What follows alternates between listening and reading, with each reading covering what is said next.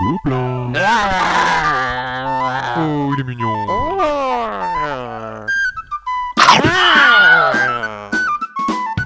Le podcast du Gobelin Rose. Alors bonjour à tous, bienvenue sur ce nouveau podcast. Toute l'équipe du Gobelin Rose est réunie euh, après un petit festin. Très bon, d'ailleurs. Nous allons vous parler de plusieurs petits jeux que nous avons testés sur euh, le Festival de Cannes 2012, à savoir Rick le Géant, Takenoko, Bourgoum ou Château de Bourgogne, et bien sûr notre incontournable Pirate Attack. Alors, on commence avec Rick le Géant, un jeu de chez ABBA, de Marc Tebner, qui se joue à partir de 6 ans, voire un petit peu plus, et qui a reçu l'As d'or au Festival des Jeux de Cannes 2012. Voilà, l'As d'or pour les enfants.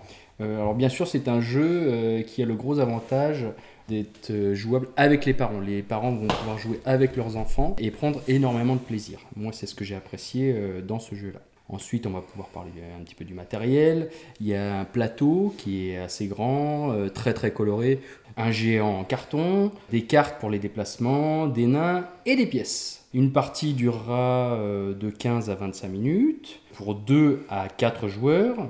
Et euh, il vous faudra une table assez grande pour le plateau, poser toutes vos cartes et tout le, reste du matériel. Alors le but du jeu, en fait, on joue euh, des nains euh, qui doivent aller de ville en ville pour récupérer de l'or.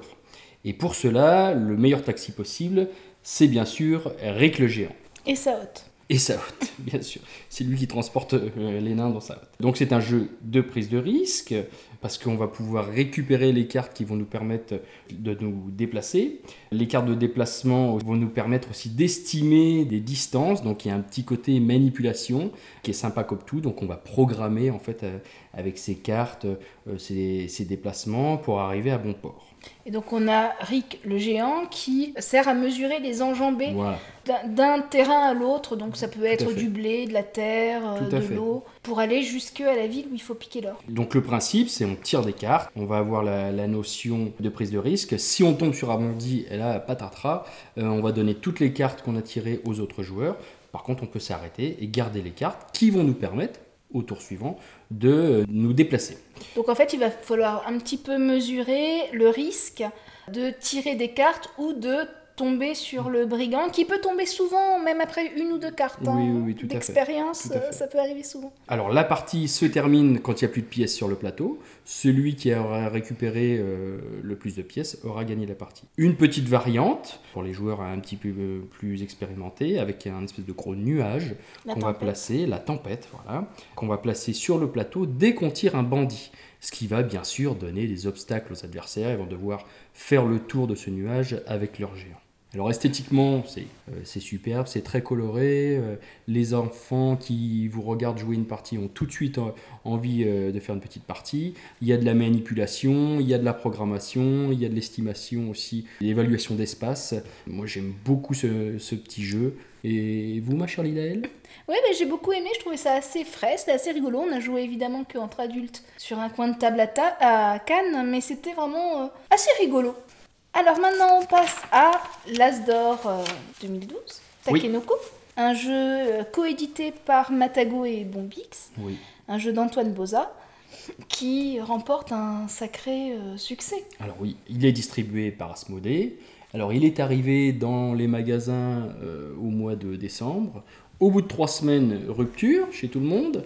Et là, il sera de nouveau disponible à partir de mi-mars. Donc c'est un jeu à partir de 8 ans, jouable par toute la famille et bien sûr même par les, joueurs experts. Le matériel, nous avons des tuiles, euh, des plateaux donc, qui, qui forment un plateau modulable, ce qui permet d'avoir des parties totalement différentes euh, des pièces de bambou en bois, deux figurines, un panda et un jardinier, et bien sûr des cartes d'objectifs. Une partie durera de 30 minutes à 1 heure, suivant bien sûr le nombre de joueurs. Euh, C'est un jeu qui se joue de 2 à 4. Il vous faudra une petite table, euh, un endroit assez calme, euh, parce que bien sûr, euh, le principe de jeu, c'est un jeu de programmation et d'objectifs. Donc, qui dit programmation dit un petit peu de réflexion. Il y a un petit peu d'aléatoire dans, le jeu sur la première phase de lancer de dés, mais après, c'est vous qui allez tout programmer vos actions. Donc le principe du jeu est le suivant, vous avez trois actions à faire, deux au choix et une aléatoire. Donc les actions sont les suivantes, irriguer, poser une tuile, poser une tuile qui va augmenter en fait les, les parcelles, déplacer le jardinier, déplacer le panda ou piocher des cartes objectifs.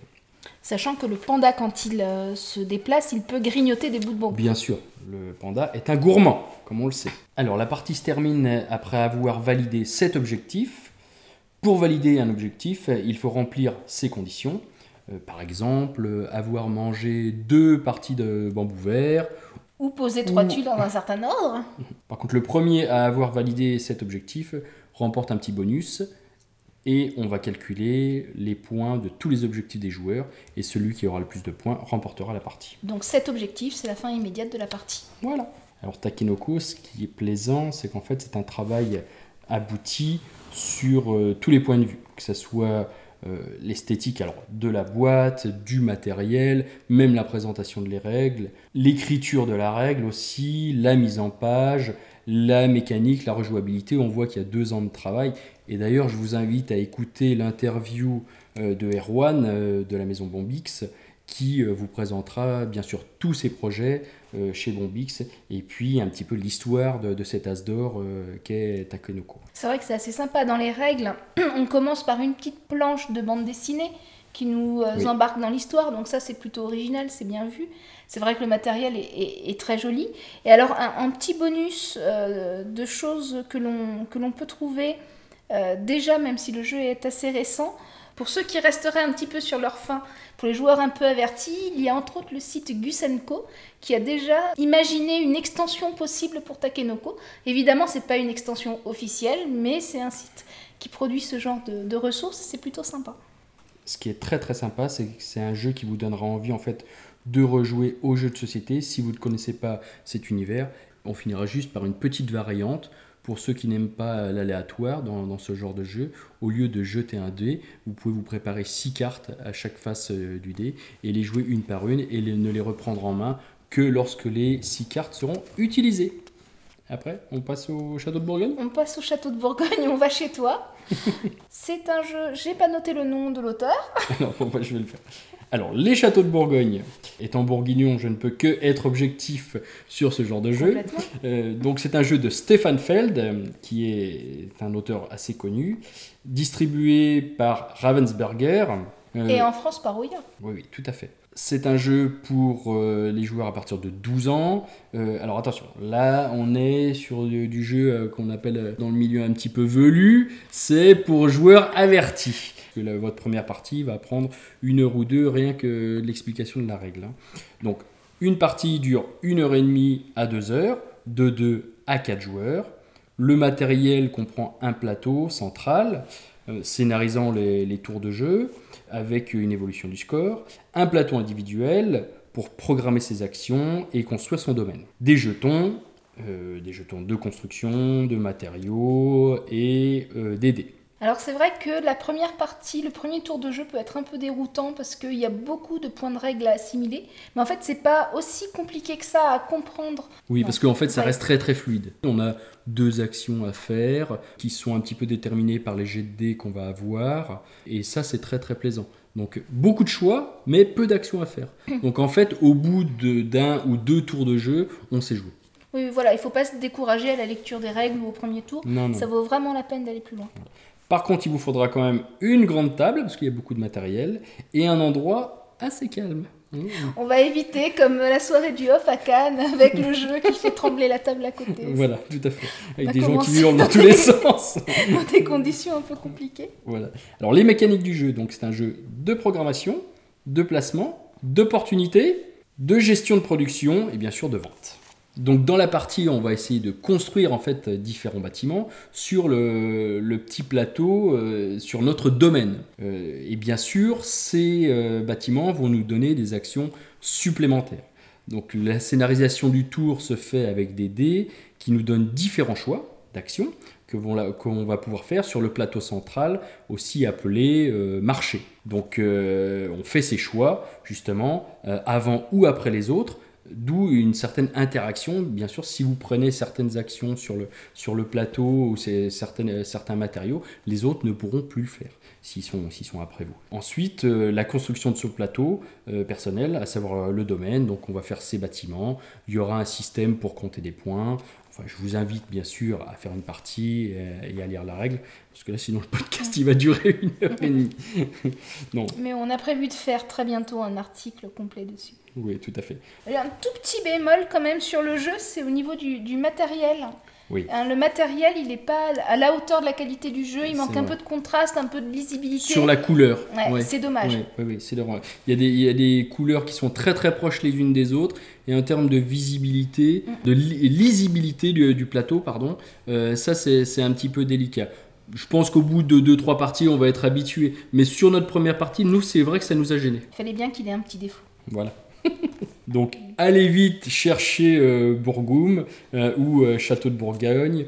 Moi, je pense que ça sera vraiment un de mes jeux de l'année, comme on dit en Bourgogne. hein. Et je suis fier, et je suis fier, et je suis fier d'être bourguignon. voilà. On va Ensuite, chanter dans le podcast, ok. on va parler de notre coup de cœur. Et une fois n'est pas coutume, notre coup de cœur, c'est un jeu pour les enfants à partir de 4 ans. Il s'agit de Pirate Attack, un jeu de chez Jeco. Alors, comme d'habitude chez Djeco, esthétiquement, c'est super chouette, très abouti. euh, les enfants adorent, c'est très coloré. Moi, j'aime beaucoup aussi en tant qu'adulte. Donc, le jeu euh, pour les enfants à partir de 4 ans et demi. Euh, une partie durera entre 15 et 20 minutes pour 2 à 4 joueurs. Le matériel, il n'y a que des cartes, donc des cartes de pirates, d'or, de bateaux et des canons. Donc il vous faudra une petite table pour faire euh, une partie. Et le but du jeu est de finir la construction de son bateau. Donc le principe est très très simple. En fait, on va piocher les cartes jusqu'à ce qu'on tombe sur un pirate qui lui va nous dévaliser. Donc si on a de l'or, on la met de côté. Si on a une pièce de bateau, on va pouvoir construire notre bateau. Ou si on a déjà une construction en cours et que ce n'est pas la bonne couleur de bateau, on le mettra la carte de côté. Si on a un canon, ça nous fera une défense pour un, pirate. Et si un pirate sort, vous êtes obligé de défausser trois cartes. N'importe quelle carte euh, de votre jeu ou les cartes qui sont euh, sur le côté. Sauf si vous avez un canon, bien sûr, ça tue le pirate et vous laissez la main à votre adversaire. Pendant votre tour, si vous avez trois pièces d'or, vous allez pouvoir acheter une pièce de votre bateau à votre adversaire qui aurait pioché une carte de bateau qui vous intéresse. Voilà, là vous savez jouer, ça tourne très très bien. Euh, nous, on a beaucoup rigolé. Mon petit gobelin à la maison, bah, il voulait jouer ce soir, mais malheureusement, on devait faire un podcast. Avec la faute du podcast. Voilà. Pour la fin du podcast, on va faire le bon bourguignon. Mais je t'en prie, fais-toi plaisir. Le bon bourguignon. La la la la la la la. La la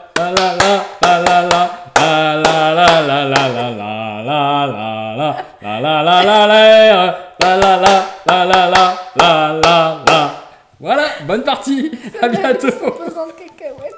Merci de nous avoir écoutés. C'était Lidael, le globule qu'on n'a pas beaucoup entendu, et puis B52. À au mois prochain.